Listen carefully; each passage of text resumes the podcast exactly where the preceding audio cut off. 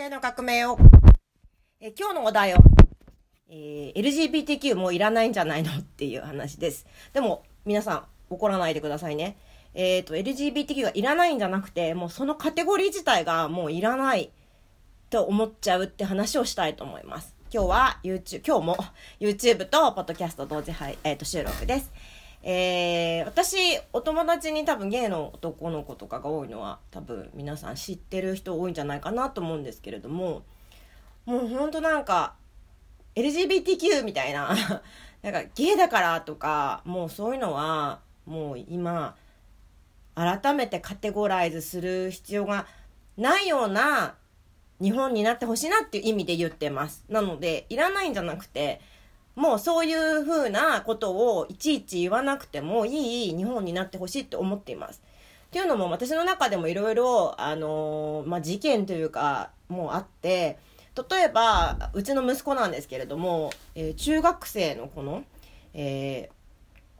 ー、なんだっけ、学校のテスト、保健体育なのかな？で、出てきたのが、LGBTQ とは、かっこ、的思考みたいな。なんでそんなことをゲイ、えバイセクシャルとかなんかいろいろ書か書かせたりとか、もうそんなことを学校でテストしたりとか、そういうもうことをすると、あ、じゃあこれはゲイなんだとか、これはレズなんだみたいなカテゴリーにまたなっちゃって、じゃなくて、もう人間は全部一緒なんかみんなあの、なんて言うんだろう。性はいろいろあるかもしれないけど、一つの人間、一つの生き物。だから、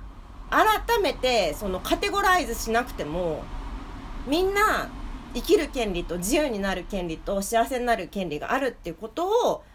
なんかこう、学校っていうか、もうもともとま家庭環境とかもそうだと思うんですけど、そういうのから教えるべきなんじゃないかなって、まあ感じさせるというか、それが普通みんな違って当たり前なんだよってことを感じさせることが感じることがみん大事っていうかと思ったので私結構なんか笑っちゃってこんなのいちいちテストで書かせんだみたいな。うん。でもなんかそれで多分点数をつけられて多分成績もつけられちゃうみたいな。ちょっとバカバカしいなと思ったところでえっ、と私は今調理をしてるんですけれども仕事としてまあ、あのベリーダンサーじゃだけじゃ食えないんでね 子供3人育ててますので。で、あの、前、実は、まあ、ちょっとこれ言うとバレちゃうのかもしれないんだけど、結婚式場の、あの、アテンダーっていうのをやってました。まあ、受付なんですけど、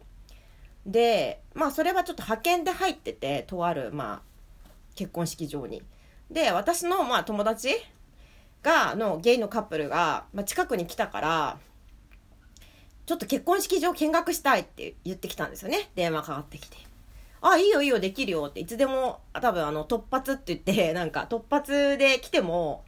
全然見学できるんですよ。あのー、結婚式場って。いろいろ相談できるし。で、じゃあちょっと上司に聞いてみるねって言って、で、上司に聞いたら、え？みたいな。もうなんか、インカムでなんか、ジェンダー、ジェンダーみたいな入っちゃって。そんなインカムでジェンダージェンダー言ってるからびっくりみたいな。で、いやー、ジンさんちょっと今すぐには対応が難しいですって言われてしまって、え、なんでですか？って、まあ、そんな忙しくなさそう。でもコロナ禍だったしね。あの、そんな忙しくなさそうなのに、え、なんでですか？って言ったら、いや、ちょっと準備が、みたいな感じで言言い始めて、え？と思って、でもジェンダー、ジェンダー言ってるぐらいだから、準備なんだろうと思って、それ結局、いやー、ゲイの方のご案内してる時に、普通のカップルが来たら、なんかちょっと、そういう方には見せらんないんだよねって言われちゃって、は？ぁは？ぁって感じで、だって SDGs とかって掲げてやってますとか言って、企業努力でやってますとか言ってるくせに、そういうこと言うんだって思って、あ、もうこの会社っていうか無理だなって、私は遅れてるし、あ、こんなとこ勤めてたくないんだって、その時思ったんですよ。まあ、辞めちゃいましたけど、結局、会ってなかったから。でも、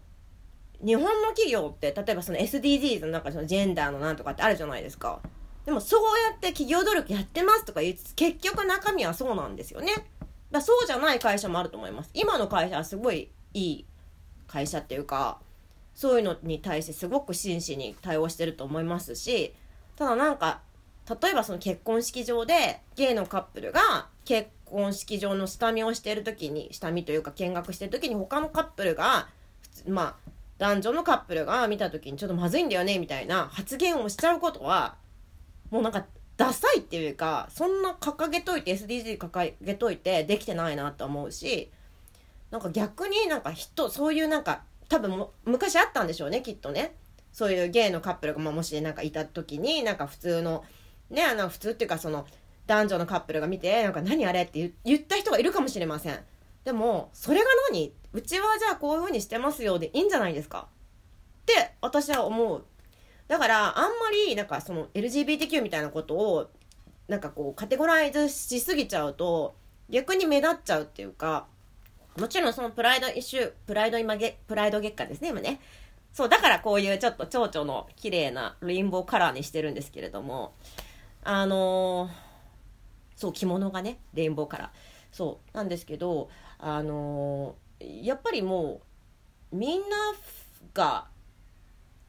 一つの性って私は言ってるんですけども、昔から。性はいろいろある。その性的思考とか、例えば、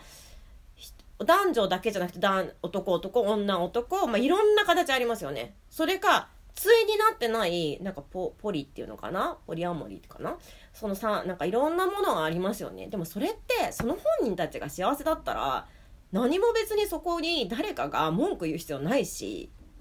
ちゃんとあの何て言うんだろう社会的にちゃんと何かちゃんとしていればそれを文句言われる筋合いもないと思うんですよね。うん。だから、私は性は一つっていうふうに昔から言ってるんですけど、っていうのをなかなり前から言ってるみたいで、なんかそれ、なんか最近、いや、実はとある、あの、まあ、うちの前の生徒さんというか、その前の私のスタジオでインストラクターやってた竹内美希が、仁さんが酔っ払ってる時に性は一つって言ってて、それを題材にね、あの、小説を書いてくださったりしてるんですけど、あの本当なんかカテゴリーをしなしないと理解できないみたいなのはもういらないなって思います。ただなんか今本当いろんなジェンダーの問題っていうか例えばなんか男の人が女の人に代わっておりなんかスポーツの世界で女の人の中で勝っちゃうみたいなのはちょっとそれはちょっと違うずるいなって思うんですよ。やっぱ男の人やっぱ体すごいんで。とかまあいろいろなんかあると思うんです規範とかそのルール作りというかその例えば競技とかそういうのに関してはルールルール作りとかが必要だとは思うんですけれどもでもあの基本的に人間その人を傷つけたりとかそういうふうにしなければ私はなんかそうやってカテゴリーされる必要もないしだったら私はじゃあ何ですか？って。一応女ですけれども私だってなんだっけ戸籍上って法律的には私は男装がないから男になれるとかね。まあいろいろあるんですよ。うん、だからなんだろうな。あんまり決めつけでいろいろなカテゴリーは私好きじゃないから。だからもうプライドは月間だけれども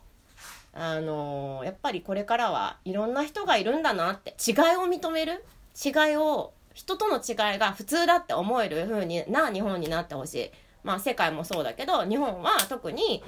人と違うことが当たり前。それが楽しいんだよっていうやっぱ感覚って日本人少ないと思うんですよね。だけど私は人と違うから楽しんでるしってちっちゃい頃から思ってたから逆に人と違いすぎて苦労したこともすごくある。友達とやっぱ馴染めないとか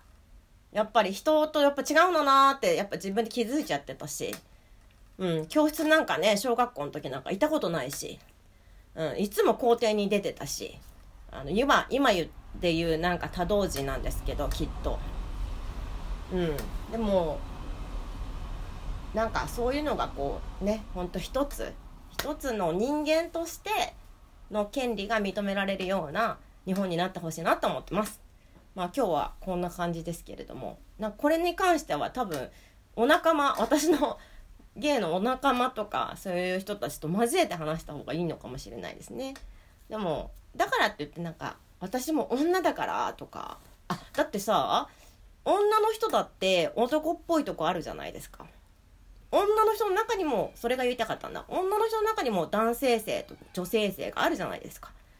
男だってそのゲイの友達だって普通はなんか結構な結構ボボイストーンが女女性っぽい人もいるけどでも喧嘩になってるとなんだこらとか言って言ったりするしなんか人間っていろんな性中にまたその男女っていうその男と男と女っていうその性がちゃんと渦巻いてると思うんですよね。